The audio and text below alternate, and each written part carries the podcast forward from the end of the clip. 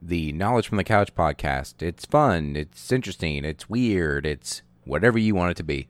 Thanks for listening.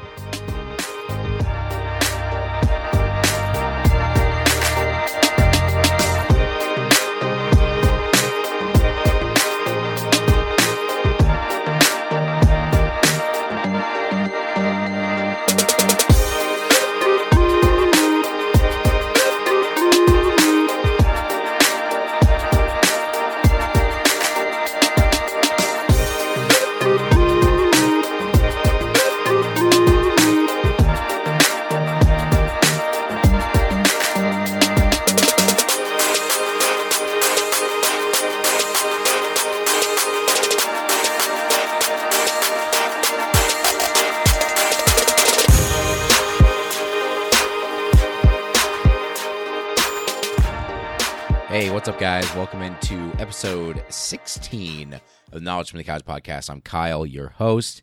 What's up, everyone? It's a uh, a lovely week here. Uh, weather report, quick. Uh, a lovely week here in uh, Nebraska, where the temperature as of this recording reached a paltry zero degrees today. Cool. Cool. Literally cool. Uh... So yeah, that's that's really the only interesting thing going on in my life uh, right now in terms of uh, anything to report. Uh, you know, graduated college a couple of weeks ago now already, just studying for a board exam and doing all that stuff, trying to get everything uh, situated and figured out, all that fun garbage. And uh, yeah, uh, the podcast is still coming along as it always does. Uh, I still haven't quout, quout, quout, I haven't quout found time. I haven't quite found time yet to do bonus episodes on top of the regular ones that I'm doing, but I'm still trying to do my due diligence and do an episode a week and tell everybody an interesting story on the way in. Um, the podcast is very likely going to move here in the next couple of weeks.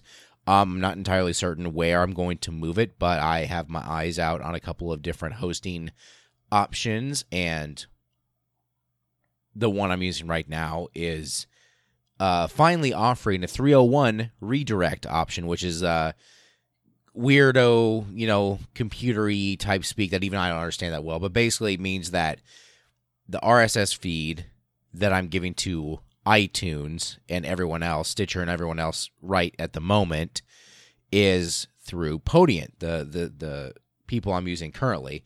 You basically, at that point, you'll start Uh, a new feed, and you'll have still the three oh one redirect later on that will allow people to still continue to download um, back episodes and, and all that kind of stuff, and still download everything else that you have while you're producing new episodes on your new platform. That way, it's not like you have to re-upload your entire library and then try to do all that stuff, because it, it wouldn't affect...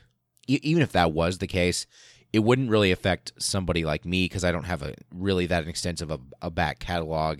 I only have not even twenty episodes, maybe ten-ish, eleven-ish hours of, of audio out there uh, total.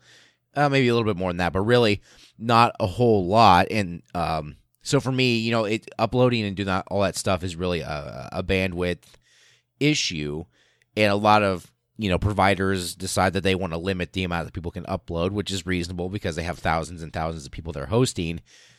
And for whatever they're, you know, whatever they're going to charge those people to to put stuff out with, they need to, you know, keep it reasonable with the amount of stuff that somebody can upload. So if you're a, a big time show and you're migrating your show to a new platform for whatever reason, and you have three hundred episodes that are all at least half an hour long, you're looking at You know, you're looking at gigabytes and gigabytes and gigabytes, just thousands of hours of stuff that you've got, you know, maybe not that much, but a ton, ton more than I have. And it would take you forever to have to read, download one at a time. So basically your show would all but disappear, at least a back episode, episode stuff that you have. And I like having that stuff available for people because when I look at my downloads and stuff every week, typically, you know, I get a big bump on Friday for the new episode, and typically the next week or so until the uh, new episode comes out. In between time, the newest episode, the latest episode, gets the most downloads, and you have a uh, reasonable amount with the the more recent ones, two, three behind. And but I still get episodes downloads from my episodes one and two and three and so on all the time. I mean, there's literally at least one or two downloads every single week of my episode one, which has now been out for four or five months already now. So people still, you know, stump. That that tells me that people still stumble. stumble across the show and go, hey, that's something interesting I want to do. Or they stumble across, like, whatever they're searching for. Say they're searching for a history podcast and they stumble upon mine, or they're ser- searching for a particular person or a particular type of history that they're looking into, and they stumble across one of my episodes that matches their search criteria, and then they take a listen to it. So I want to have all my back catalog out there for people to access, just in case, you know, they want to listen to stuff. You know, I, I love dearly... very dearly all of those who stick with me currently and and literally listen to my episodes on a weekly basis as if it's a you know a T V show that you you wait for on a week, and then the episode comes out and you listen to it and you're waiting for the next one. That's awesome. I truly and utterly cannot believe that literally anyone would do that, but I have people who do that, and it's awesome. And I still want people, though, to be able to, you know, listen to whatever they want, whenever they want. I want new people to the show to come and find whatever episode they want and listen to it whenever they want. And I want episodes there for, you know, my friends and family and listeners who are supportive of the show. Say there's an episode that I've done that you really like, that you were really into, and you thought it really hit every note that you like as a, a podcast listener, and that you like from me personally. So when you, and I pray that you do, go out to your friends and family and whoever else that you know, and you say, hey, I listened to this podcast. It's really cool, by my super handsome friend Kyle, and I think you should listen to it. Here's a really cool episode I think you'd be into. You know, I want the ability for you guys to do that for other people too. I think that's awesome. So basically, long story short, The the company I'm using finally implemented this three oh one redirect, because they didn't have it before, because they were like this kind of this free to use service. And the, the software here and there was kind of a wonky sort of thing to begin with. Once they started migrating to their new paid model, where they're going to kind of upgrade some of their things here and there, I didn't really I don't really want to stick around with them, because for the money they just don't offer as much as some of these other services do. Even though they've been a fantastic host up to this point, and I can't disparage them by any means because of that. But long story short, I'm going to move to a new host. They've made it possible for me to do so. So in the next couple of weeks, or next month or so, you're going to see no real changes to the show. Show will stay very much like it is now, as far as I can tell. Um, but you'll see, you'll see new stuff. Um, you'll see a new host. You'll probably see a new website. And you'll see it change a little bit, but they won't change the way you get it. Should be the same exact feed in your um your subscription, your podcast app, all that kind of stuff. So shouldn't change, shouldn't have to make anybody else do any work but me on doing that. But pretty soon we're going to see that, and hopefully it leads to, I don't want to say uh, an expansion on my show by any means. I'd love it if more people listened. That'd be great. But I just want to make it a more permanent, I guess, or a longer-term solution for the show in general. So after that seven-minute diatribe on podcasting things and the the workings of it and the philosophy of it all, today's show, episode sixteen of the Knowledge from the Couch podcast with Kyle, your host, that's me, is about Guy Fawkes, a pretty standard, easy-going show. A lot of people have heard of this guy already. He is the inspiration behind the V for Vendetta mask. Um, he tried to blow up Parliament. So let's get a little bit into why he would do that, what happened. Did Guy Fawkes end up blowing up Parliament? We'll find out in this episode of Knowledge from the Couch podcast.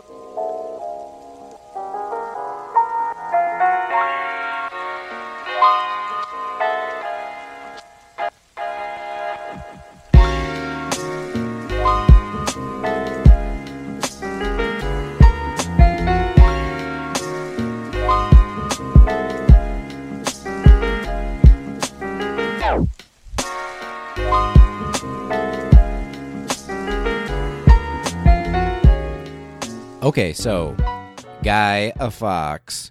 This is an interesting one. Um, I was definitely stretching for people to talk about today for sure.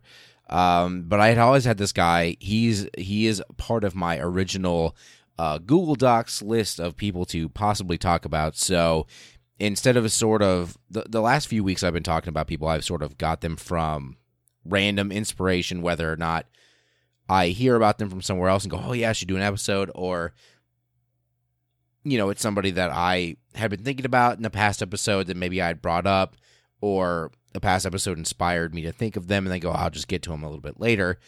You know, that that had been the last couple episodes here. This guy has, this guy's been on the original list for sure, and I couldn't really think of anything inspiring from my last one that I did, so I decided that this was going to be the time that we talked about Guy Fawkes. Um, an interesting fella. Um, but probably more popular for what happened to him after he did what he did than uh, from what he actually did. But we'll just start with, uh, as we always do, when we're talking about these real deep cuts of history. And I wouldn't call it a deep, deep cut by any means. I, I feel like a fair amount of people, especially nowadays because of the movie V for Vendetta, Uh, know, or at least have heard in passing, who Guy Fawkes is. But as we always do, let's talk a little context here super duper quick before we get into the meat of the matter. So in Guy Fawkes is born in uh, fifteen seventy, and at this time in England, he is an Englishman, by the way. At this time in England, the last couple of monarchs had changed. Uh, particularly Henry the Eighth, and then his daughter Elizabeth. Yes, the very same Elizabeth the First, wedded to uh, Time Lord, the Doctor, by the way. Uh, uh, during this time of of English history, you know, Henry the Eighth was like, Mister, I want to do whatever the fuck I want to do, okay? And whether that is, you know, having tons of different wives and trying to make an heir, you know, this this is going to, I'm going to make this legit in whatever way I can. So Henry the Eighth and, and a lot of Europe at this point, you know, through the centuries had been very, very super Catholic, right? Because you had the Roman Empire, which eventually becomes the Holy Roman Empire, which, you know, as you know today, the Pope is in Vatican City, which is in the middle of Rome in Italy. So the, the influence um, for, for centuries Uh, for Christianity had been very super duper heavily Catholic. Um, only around this point did the the spark of Prot- Protestantism sort of start to take hold, when people just weren't super cool for whatever reasons. You know, Martin Luther had his many, many reasons that he decided to nail on a door and tell people what's what. Um, Henry the Eighth's reasons were more about, hey, I just want to divorce my wives and have more wives, and then maybe divorce them too, and Catholic religion doesn't allow me to do this, so I'm just going to make my own religion, I guess. So Henry the Eighth sort of strikes away from the Catholic Church and institutes the Church of England, uh, or the Anglican Church, if you've heard of that. But either way, it is obviously not a Catholic church, which makes it a Protestant church. And there's this sudden swing of of people who are, you know, all of a sudden there are less Catholic people, there are more Protestant people, whether that is because people decided to change allegiances because Henry the Eighth and then his daughter Elizabeth demanded that people, you know, especially public servant type people, Um, whether they be in Parliament or, or any sort of elected official or any sort of appointed official or any other type of official like that, would declare themselves, you know, members of the Church of England or whatever. You get this massive shift from Catholic people to uh, non-Catholic people. This made the original Catholic people, who were very devout and very into their thing, and felt that it was the thing to do, very upset. You know, they felt like their way of life or whatever was going away, and that they had to find a way back into it. Guy Fawkes is one of those people. He was born in fifteen seventy on the thirteenth of April um, in York.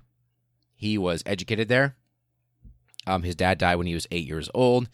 Um, his mom marries a Catholic. He becomes Catholic then. So he wasn't born Catholic, but he becomes Catholic as a young man. He then goes and fights in the Eighty Years' War, which is a uh, really long and drawn-out war, also known as the Dutch War of Independence from fifteen sixty-eight to sixteen forty-eight. He decides that he wants to go help the Spanish side. So in the Eighty Years' War, you have um, places that would eventually become the Netherlands, Belgium, Luxembourg, and all that stuff. They were controlled at that point by Spain. Spain, as a lot of people knew at this point, and still is a lot of the case today, just like Italy, Spain is ultra-Catholic, super-Catholic. A lot of the New World explorers uh, during the same era that were heading over to the Americas were also, you know, trying to spread this uh, this form of Spanish Catholicism, you know, the Spanish Inquisition part of their whole entire thing. So Guy Fawkes is this, this super-Catholic guy all of a sudden. He decides, I'm going to leave the country, I'm going to go fight in this war on the side of Spain because I so heavily believe in their Catholic mission, I guess, or whatever mission. So he goes off and he fights for ten years over in Spain in this war. He then goes back to England later on with, you know, because there was, I mean, an eighty years long war, how much success can you really see in that small amount of time? So he, even ten years is only an eighth uh, the length of that war. So he, he spends his time out on the battlefield doing what he's going to do. Ends up coming back to England, where he is introduced to Robert Catesby. Now, Robert Catesby is going to be the, the mastermind of the plot that gets Guy Fawkes his fame, the gunpowder plot. So Robert Catesby is this guy who is just like super pissed off and hates James the First. James is the monarch that was installed after Elizabeth the First's death. Now, Elizabeth the First didn't have any children, very proudly on her part too, and she was very stubborn when it came to, you know, having children, getting married, um, you know, sort of uh, uh, uh, continuing her line like her father, Henry the Eighth, who was the complete opposite and wanted to just marry and bone constantly to make a an heir, and then he never made a male heir. He his heir obviously was Elizabeth, a female, and she, Elizabeth, on the other hand, just said, fuck it, I don't want to, I don't care about that. I'm just the queen. I'm going to do queen stuff. I'm going to be kick-ass queen. I'm going to do things. And then I'm just going to die, and I guess we'll see what happens. So at at this point, nobody really knows what's going on. Um, originally, during Elizabeth's reign, Mary, Queen of Scots, so this, the Scottish queen for a little while at least, was... She had she had already had like a claim on the English throne, and, and it, this it's all so convoluted, the whole thing. This is like where we get a divide between the people who just fucking love history and the people who goddamn despise it. And if you're one of the despisers, I don't know why you're listening to this show, but if you are because of uh, some sort of weird loyalty to me, or you like me or the show's idea in general, and thanks for listening. It's it's wonderful to have you here. Um, but this is one of those really boring things where you have like a main trigger in the history of a, like a person who is central to things, and then you have like a tree, a million branches going off in different directions, often intertangling back on themselves. And it, it it's this whole thing where nobody knows who's doing what, where, and why. And for people who love history, it's fun to just to dig in and get your fingers in it and just go, yeah, let's just this person, this person, this person, and they do this, this, and this. Oh my God! And then if you hate it, you just really, really hate it. Um, so, but we're so that's why, you know, with all the characters and stuff that are going to be a part of this episode, you know, sorry if you're not into that. Um, Mary, Queen of Scots, had already claimed the English throne um, herself, while Elizabeth was on the throne, because Mary, Queen of Scots, was also, she and um, Elizabeth are cousins. So they're first cousins because they share basically a grandmother, and then obviously deviate on down the line. So really, uh, Mary had just nearly as legitimate a claim to the throne as Elizabeth did. Not quite, because Elizabeth was the straight-up daughter of the monarch, Henry the Eighth at the time, although it was semi-uncommon to have queens as opposed to kings in this day. I mean, you obviously had them Elizabeth being one of them, but they were far less common than, say, uh, a king being the monarch and ruling. So it was one of those weird things that, you know, it's it's kind of sexist at the same time as well. But either way, she she has a kid named James. James is eventually going to be the king in England, but he is the king in Scotland. He is the king in Scotland as a baby, and then basically grows up into, you know, kinghood as he grows up and becomes uh, not a minor anymore. And he uh, kind of forces, without his sort of, you know, knowledge or anything, but forces his mother, Mary, Queen of Scots, to abdicate her throne because of a whole plot to, you know, uh, allegedly execute other people in Scotland. Now, in this time, the English Catholics are super into having Mary as the Queen of England, not Elizabeth, because Mary is ultra Catholic. Elizabeth is not. Now, you think it would say, hey, you know, Mary's maybe not going to be able to be the queen of us now because Elizabeth has been the queen for a long time, and now Elizabeth is basically shipping Mary around in various prisons, including the Tower of London here and there. Um, you know, not letting her exist in any sort of public way. Maybe Mary's kid is the one we should get behind. Well, her child, James, who is um, James the sixth in Scotland and will become James the first in England, is really not Catholic, really at all. So they were not into having him around. They really wanted Mary.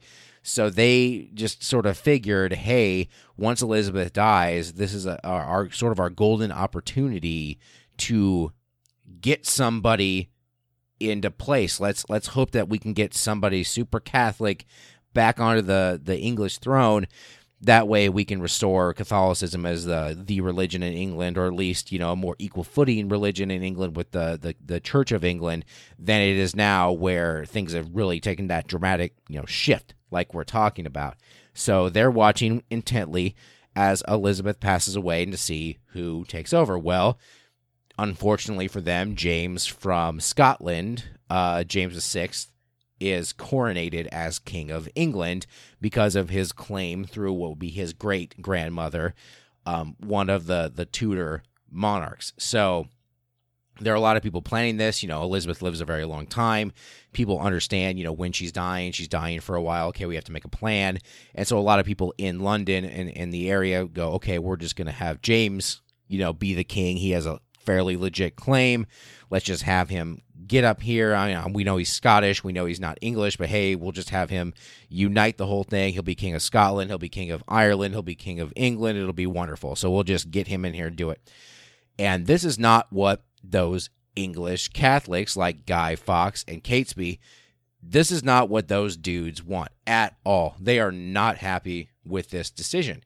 So they figure, because we're pissed off with this decision, we are going to make a plot. We've got an idea. We are going to basically start, you know, this is not what they're saying to each other, like, we're going to start a conspiracy. But there is a conspiracy formed with these men, Robert Catesby, Fawkes, and a, and a bunch of other guys, that they're going to do something so they can, you know, implant their own monarch that they've sort of looked through the family trees and found one that would be Uh, suitable and would be very Catholic, and we're going to, you know, pull off this sort of conspiracy that we are planning, get rid of all these people, nobody's going to know it's us, and then we're going to get this new person in, and uh, hooray for us, you know, uh, rule will be restored, you know, the, the rightfulness of the Catholic Church will be restored. And Guy Fawkes is like, yeah, man, let's fucking do it. I'm a, I'm a war veteran, ten years, baby, let's go, let's go make it happen. So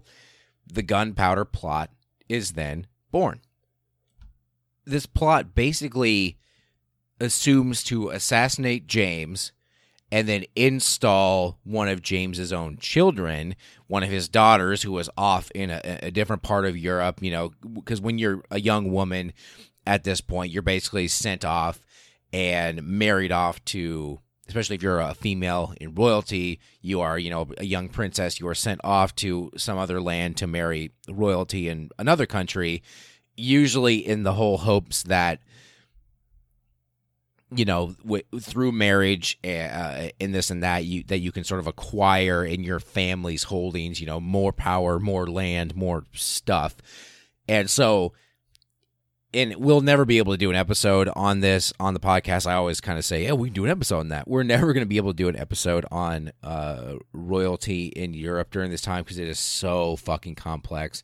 And I don't have like the patience or the time or anything to try to just go, hey, let's talk about let's talk about monarchs. There's millions of them all the time, all in in, in Europe, and you know, here's how this relates to this, and this thing relates to this, and that, and it's just, oh my God, it is such a fucking convoluted web of bullshit. But basically, you, you send off the the these young royal people, especially young females like we're talking about, to go marry others, and then the hopes that, you know, you can basically legitimize the grabbing of land here and there and everywhere. Anyway, the the gunpowder plot, the, the main point of this conspiracy that that Catesby and Guy Fawkes are involved with is that they're going to install young Elizabeth. Yes, another Elizabeth, this one not related to the former Queen Elizabeth the First, but a uh, a young princess who is James's child, who is off in a different area, and she is very Catholic, and she very much would do what was going to happen um, that these guys wanted. So they were like, okay, we are going to find a way that we can somehow kill off James, because in Guy Fawkes' mind, and he said this to the Spanish while he was off as a veteran of war, he was very much into a, a Catholic rebellion in England. He just could not stomach the thought of Catholicism going away in England, all these dirty Protestants just march around being ridiculous. He had no want for this sort of thing, and, you know, sort of told the the Spanish that, yes, w- when we rebel, we, we can't have this guy here.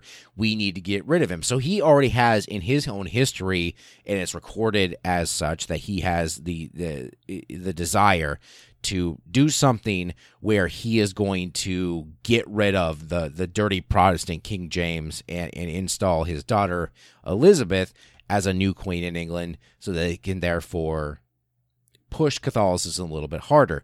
Well, Catesby and Fawkes are talking about this, and, you know, getting rid of James is one thing, but I think that we need to do a little bit more than that. We need to get a little bit more action done by this, because at this point, like we were saying, Henry the Eighth was the one who really instituted this Protestant sw- switch shift in, in England, and that goes all the way through his reign, and then it goes all the way through Elizabeth's reign, which is a, a fairly long reign in its own right. So you have many decades of this switch in England, which means not only are a lot of the common people switching allegiances uh, here, there, and everywhere, but you also have a lot of people who are going to be serving in that time's parliament as well in England, who have switched their allegiances. Now, your parliament is very heavily um, Protestant instead of Catholic. So if we're going to get rid of James as a, a, a person uh, that is Protestant, and then we're going to put in Elizabeth, his daughter, as replacement, we should just fucking get rid of all these parliamentarians too, because if we just dump everybody off at once, we're going to throw the whole thing into chaos. We get Elizabeth thrown onto the throne, you know, and we sort of sort of slink out from where we are and, you know, sort of waltz in ourselves. We install more Catholic people because now it's going to be more popular and easy to do and not punished, basically more Catholic people into positions of power in a new parliament, and da da da da da. A equals B equals C equals D, and we're going to be able to take our country back from these goddamn dirty Protestants. This was the basis of the gunpowder plot. They were going to try to do something that would kill the king and kill everyone in Parliament. Well, how do you do that in an era? This is in sixteen oh four now. Uh, planning it into uh, sixteen oh five when this would uh, eventually happen. Um, how are you going to do this in an era where there's literally like the, the the worst thing that you have are like really shitty muskets and cannons, kind of? Like, what are you going to be able to do? Like, how are you going to be able to take out this many people so much? Well, Fancy enough, those fun muskets and cannons operate under a little something called gunpowder. Hey-o, gunpowder, you know, the namesake of the gunpowder plot, was going to be the key to getting rid of all of these people if they could very quickly. So they decide that as part of their plot, they are going to take a bunch of gunpowder, a bunch of casks or kegs of gunpowder, I guess, and they're going to put them underneath the Parliament building. Yes, the same Parliament building that is still in England today, that is a very popular landmark. You know, Big Ben and the Westminster area are all part of this thing. Their plan in uh, the early sixteen hundreds here, sixteen oh four and five, was to fucking blow the whole goddamn thing up, kill everybody inside of it because of this explosion. And now Parliament is huge. Like, this would have to be a massive fucking explosion. And that's what they planned on. They put a lot of goddamn gunpowder down there. Their plan was to take all these casks or kegs of gunpowder, put them underneath Parliament in these cellars that you could rent, I guess, at the time. And, you know, they, they put up a big pile of wood, and the plan was to light the wood on fire, which would eventually ignite the gunpowder and blow up all Parliament. And their plan would be this wonderful, wonderful, you know, conspiratorial thing that would succeed, and everything was going to work. Perfect, right? And it, all of this was discussed on, hey-oh, my birthday, again, May twentieth of sixteen oh four in the uh, Duck and Drake Inn in London by Kate Spee and others, and Guy Fawkes plays into the picture because of his war experience. They figure that this is going to be the guy who is going to be able to do the blowing up of things most effectively, more than anybody else. Um, Fawkes is described as a tall, powerfully built man with a thick, reddish-brown hair and flowing mustache in the tradition of the time, and a bushy, reddish-brown beard, and that he was a man of action, capable of intelligent argument as well as physical endurance, somewhat to the surprise of his enemies. So Fawkes is sort of considered the main guy for the job. He's he's experienced in in matters of war. He's very much into the cause of the execution, and the the positive part is that he's he's been out of the country now for, for a decade when he went on to go fight in that in that Eighty Years' War. So he's really a fairly, you know, relatively unknown person to those around in the area. So he's the kind of guy who's not really going to stir up any sort of real suspicion. He's just kind of a faceless, nameless guy to a lot of the people in the area. So they're in this inn uh, in sixteen oh four discussing this conspiratorial plan where they're going to get a bunch of gunpowder, and they're going to blow up the Parliament building, and Guy Fawkes is going to be the guy who lights the match and makes it happen. So as part of their sort of, I guess, ability to get into that area, uh, one of the conspirators, uh, another guy named Thomas Percy, gains access to a house in London that belonged to a guy named John uh, Winnyard, who was the keeper of the king's wardrobe. This is all these little plot conspiracy points where they're they're they're working their way uh, into an area where they can uh, make what happened happen. So Guy Fawkes fits into this. Uh, he goes into this area with Thomas Percy, and he is uh, goes undercover, so to speak, as a caretaker, and he starts using the name John Johnson. Sweet name, dude. When you're going to pick a fake name, try harder than John Johnson in the future if you can help it. So a- after I- installing themselves in-, in this area, they decide to work on the finer pl- points of the plot, where they're going to, you know, get in all the gunpowder that they need, and they get in twenty barrels of gunpowder at first and then bring in sixteen more uh, to this area later on for a total of thirty-six barrels of gunpowder. It's a lot of gunpowder, and they're getting ready to plot. Now, normally their plot was going to take place during the summertime, but because of the plague, the opening of Parliament wasn't going to be until the fateful day, the fifth of November. So they're they're getting ready to do what they need to do. Um, there is this weird thing, though, where, uh, uh, according to some of the people there, that there were going to be a few Catholic people in Parliament. Now, obviously, these Catholic people weren't going to be, you know, Uh, out and proud Catholics at this time, but uh, there was word that there were going to be some Catholic people involved in Parliament on that day. Well, some of the people in the conspiracy were not very happy about that and wanted to warn some of those people that they should stay away from the Parliament on the fifth of November, one of those people being Lord Monteagle, who received an anonymous letter warning him to stay away and to quote, and this is hard to read because it's literally written in the weird old English script, but to quote, "Retire yourself into your conti, whence yao may expect the event in safety, for they shall receive a terrible blow this Parliament." So basically said, hey man, we're going to blow this fucker up. Don't come, don't come to school today, man. And this is way back on like October twenty-sixth of that same year. So this is a, a good, you know, ten days almost before they're actually planning on uh, doing what they're going to do. Well, Lord Monteagle is spooked by this and literally takes the fucking thing all the way to King James, the guy that they want to kill. So letter goes to King James. King James says, well, it sounds wonky and like a hoax, but I guess we should go check it out. Uh, sends some people to go uh, look underneath the building for, you know, where they, they think this is going on. And in the early hours on the fifth of November, uh, Guy Fawkes himself, the man, is discovered by a bunch of people and is promptly arrested. Not before telling them that his name is John Johnson, but is promptly arrested at the gunpowder plot, this huge thing that took these people like a year to plan. They got thirty-six barrels of gunpowder stored away underneath uh, Parliament. They were going to blow that fucker sky high, is quickly and utterly stopped in its tracks.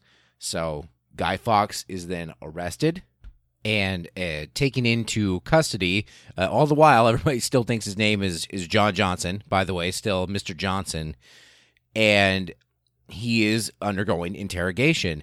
Uh, he identifies himself as a thirty-six-year-old Catholic from Netherdale in Yorkshire, gives his father's name as Thomas, his mother's as Edith Jackson. Um, he admits to, you know, his intention to blow up the House of Lords. He expresses his regret at his failure to do so. Um, King James actually admires it. His steadfast manner earned him um, that admiration. He described Fawkes as possessing, quote, a Roman resolution. But James, even though he was like, hey, this guy's kind of a tough dude, cool, he was still like, uh, yeah, we should still like definitely torture him, though, to, to try to get him to, I guess, give us the, the details of the plot and to also, you know, bring his co-conspirators to light. So he tells his people to, to, to start light on Mister Johnson still, uh, and then to increase the severity of the torture if at all necessary, because they want to figure out what is going on. So they they take him to the Tower of London, where he undergoes a lot of his torture in a room that is now called the Guy Fawkes Room. After all this is said and done, Sir William Wad, who is a lieutenant of the Tower, is the one who supervises Guy Fawkes' torture and obtained his eventual confession.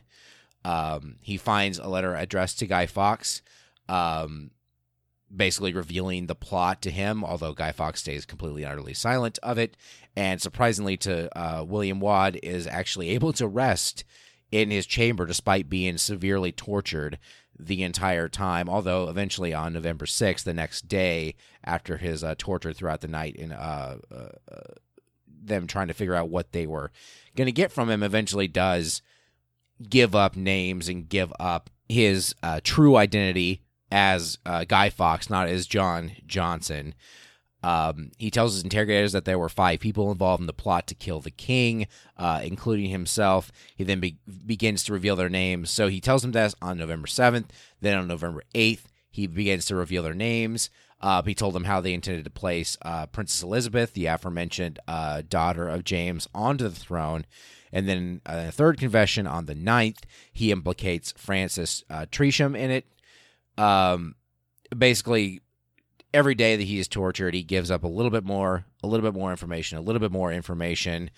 Um, nobody knows how badly the torture got, but if you look at a uh, signature, the signature that is the the part of the signed confession, it's literally nothing. It's just a scrawling bullshit.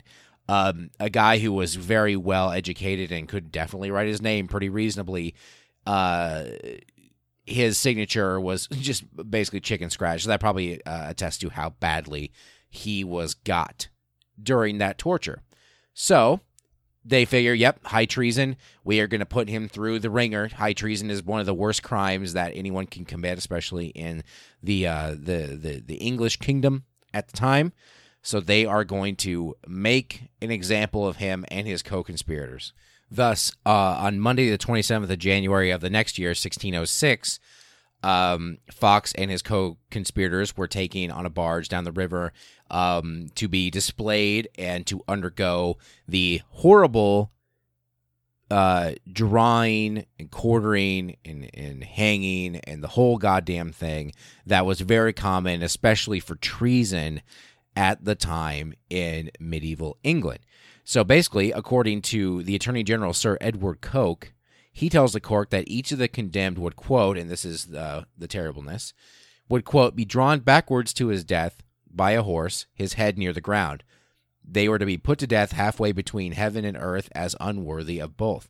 Their genitals would be cut off and burnt before their eyes, and the bowels and hearts removed. They would then be decapitated and the dismembered parts of their bodies displayed so that they might become prey for the fowls of the air. Yeah, pretty pretty awful. Um, most people have probably seen a, a very mild version of this particular thing shown uh, in the movie Braveheart. Um, Mel Gibson's character at the very end of that movie was basically in the middle of being uh, uh, disemboweled, and they would typically cut him open um, via vivisection and take out their intestines and all their other stuff and burn them in front of them, cut off their nuts, cut off their penis, cut everything off, burn it in front of their eyes. It's a horrible, awful thing. Um, when they would draw them into the place, they would uh, basically strap them to a horse and then literally drag them to their execution site, so their body would just be banging around on the ground. You know, that sort of damage would be done to them. Then they would be hung, as the thing says, uh, put to death halfway between heaven and earth, meaning that they would be hung and they would start to suffocate, and uh, the hanging wouldn't obviously kill them or anything. Um, they would basically be brought close to death, and then they would be brought down again, and this might take place a few times or one time or whatever it was before they went to the whole, you know, cutting you open and doing all that shit. They would eventually then decapitate the prisoner and do what uh, else they were going to go ahead and do. So Guy Fawkes somehow magically, all this is about to take place. It's this awful thing. Um, they aren't sure whether it was because he was super duper weak because of the torture he had undergone the past few weeks, or because he was going to try to kill himself before all this sort of thing happens. Guy Fawkes is climbing the ladder to his noose, um, and then, quote unquote, falls down, or probably ended up jumping to his death. And uh, the rope was around his neck, so he uh, ended up breaking his neck by hanging instead of hanging by suffocation, thus killing himself before he had to actually undergo the awful execution his co-conspirators had to go uh, go with. And, you know, he was still quartered and, and, and sent to these parts, to the four corners of the kingdom, so to speak. Um, you know, put in his head, put on a spike on, on, on London Bridge or whatever. So, yeah, that was that's that's Guy Fawkes' life in a nutshell. But there is legacy that reaches far beyond this random super Catholic guy who wanted to blow up Parliament. Uh, they pe- people. Uh, really wanted to celebrate this this plot being foiled by lighting bonfires, because, you know, the, the whole plot point was uh, that we are going to light a fire um, underneath Parliament, and that fire would eventually ignite all the gunpowder and, and kill everybody. Um, so in an act of Parliament, uh, each fifth of November was designated as a day of Thanksgiving for the joyful day of deliverance. Um, and people would would then celebrate bonfire night, so to speak. So that's a thing that happens now. Just even literally to this day, people on the fifth of November light bonfires and fuck around because uh, a kooky guy named Guy Fawkes decided to try to blow up Parliament and wasn't quite wasn't quite successful with that plot. During these bonfire nights, uh, effigies will be burned. Uh, for a long time, Uh, they were usually a pope because of the uh, fervish anti-Catholicism. Uh, later on, uh, the, the heir presumptive James, Duke of York, makes his conversion to Catholicism, so people are like, oh, I guess Catholics aren't so bad. Well, we still like having fun and burning a goddamn bonfire, so we're going to keep burning effigies. And the, the effigies are typically Guy Fawkes effigies, but sometimes, you know, depending on the, the anger uh, against somebody in the public's eye, whether it be somebody like Paul Kruger or Margaret Thatcher, they have made their way onto bonfires. So it's just one of those things. Um, if it was the United States, you might find somebody burning effigies of, of certain political figures that they really dislike. Uh, I'm sure you can guess who that might be, depending on what decade you're talking about in this country. But eventually, interestingly enough, you know, Guy Fawkes is basically celebrated, so to speak, as this kind of bumbling dumbass who decides that he wants to, you know, blow up Parliament, but fails spectacularly and is is is very quickly then executed because of it. But into the the twentieth century, into the twenty-first century, um, the idea of Guy Fawkes actually almost becomes sort of this anti-hero instead of villain, the sort of anti-hero anarchy symbol uh, of, you know, kind of a fight the power type of guy instead of a, oh boy, he's he's an evil man trying to blow up, you know, what's good in this world. He becomes sort of the symbol of, hey, maybe the people he was trying to blow up were the evil ones, and he was the guy trying to bring justice to the world, which is basically the basis of V for Vendetta, the comic book that eventually becomes the, the movie, Uh, about a guy named V, his fight against a uh, a dystopian future fascist English state that he decides that he wants to also blow up and get rid of because he believes in, at the very least, an anarchical state, or at the very least not, you know, the John Hurt-led English action. So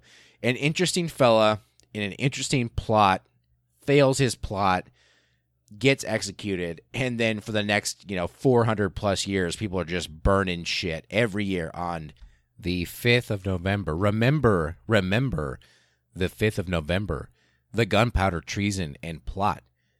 I know of no reason why the gunpowder treason should ever be forgot. Guy Fawkes and his companions did a scheme contrive to blow the king and Parliament all up alive. Three score barrels laid below, to prove old England's overthrow, but, by God's providence, him they catch, with a dark lantern, lighting a match, a stick and a stake, for King James's sake. If you won't give me one, I'll take two, the better for me, and the worse for you. A rope, a rope, to hang the Pope, a pennorth of cheese to choke him, a pint of beer to wash it down, and a jolly good fire to burn him. And now, your new and improved Snapple Fact of the Week.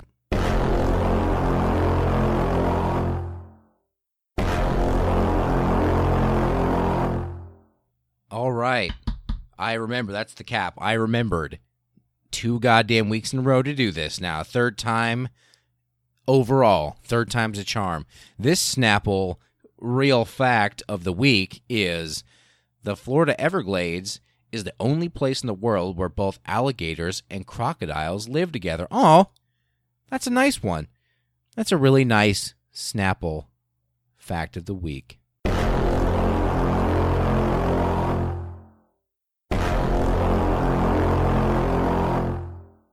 And that will do it for this weird, winding, convoluting fuck-up of an episode, episode sixteen. Guys, thank you so much for listening. We are getting close to twenty episodes now. I can't believe that shit at all. That's bonkers to me. And actually, I think we have nearly twenty episodes, including mini episodes. But either way, we are getting close to the, the magic of twenty on the regular episode track. And I want to thank everybody from the bottom of my heart for continuing to listen to me if you've been listening to from the beginning. And welcome to those who are new to the program, whether you are a random download um from somebody I don't know, from a country I've never been to, which, uh, welcome. Uh, if you're one of my friends who maybe did know about the podcast and finally decided to um, open up one of my random Facebook posts every week about it and decided to take a listen, welcome. Um, thank you everybody for listening to this. We've we've passed um, thirteen hundred downloads. We're actually pretty close to fourteen hundred total downloads over the the life of the show, which I think is very good. That means we're averaging just about one hundred per episode. Not quite, obviously, math, but a lot more than I thought was going to happen. Um, you can follow me on Twitter at Kyle Steinhauser, where I am often pulled into a dumb fight that I probably shouldn't be, where I just tweet at somebody who is saying something that I don't agree with, or I'm retweeting Nihilist Arby's or something else random that might have something to do with this show. And I think eventually with the the new rebranding of the of the whole, you know, host change and stuff, we're probably going to get ourselves our own show Twitter account um, and stuff like that. That way I kind of separate myself, um, at least in that respect, from the show, so that it's it's not necessarily just about me, but that there's a show and I'm just the the the the ferryman on the River Styx for your show experience. You can follow me on Instagram at Kyle F. Steinhauser. You can find us on Facebook. Search Knowledge from the Couch podcast, and you will find us there. Nearly one hundred likes on that bad boy. So cool. Um, otherwise, this show is available everywhere you can find podcasts. Apple Podcasts. Leave a rating. Uh, leave a review. I love reading the reviews and the ratings for the podcast. It makes me very happy when people do so. Um, if you rate it highly um, and you give it five stars, that actually helps the podcast's exposure, which is probably the reason why even the small amount of reviews and ratings I've gotten so far have led to more random downloads from places that I never would have seen. The more you rate and the more you subscribe and the more you uh, review a show, the better, you know, it, it looks to Apple and others, and more people will get to listen to it. And that's that's what we're going for. So if you're around there, go ahead and do that. You can also do that on Stitcher, I believe, as well. Um, so yeah, do that when you can. I will love you forever, even if you don't. Um, next week's show, as per the usual, I don't have any idea what it's going to be about, but that's the fun part. You'll just have to come back next week and figure it out. And until then, you guys, thank you so much for listening. I truly, truly appreciate it. I'm out of here. Running in circles, never leave me alone. Say I don't answer the messages or pick up my phone. Say we all need some time just to settle down. Won't you come around? Cause I never can leave it alone. Tell me your stories, but don't leave out the lies. Cause I know I got some problems and I'm open to mine. So we all need some time just to settle down. Won't you come around? Cause I never can leave it alone. Talking about somebody rolling boulevard down and making it count for efforts I can't explain. Balling and feeling we drowning. Never been humbled by playing the fighter. Never been broken, never been bothered. Suddenly changing, thinking I'm never amounting to nothing. Been chasing a stereotypical fantasy, acting like everything happens for reasons. Still I just might hit. Been making me lose my mind by telling myself why the hell did I write shit. When you sit there with your long legs, but bitching about something I don't know. Then you walk away realizing it's so predictable where we just won't go, and that's wedding bells in a chapel. Benevolent on the wrong apple, living life emotions who never can manage. They picking me out of a raffle. Number one heartache coming from memories. Number two pencil style. We straight now, going opposite ways. These opposite days are making me think what to say now, and that's real. Running in circles, never leave me alone. Say I don't answer the messages or pick up my phone. Say we all need some time just to settle down. Won't you come around? Cause I never can leave it alone.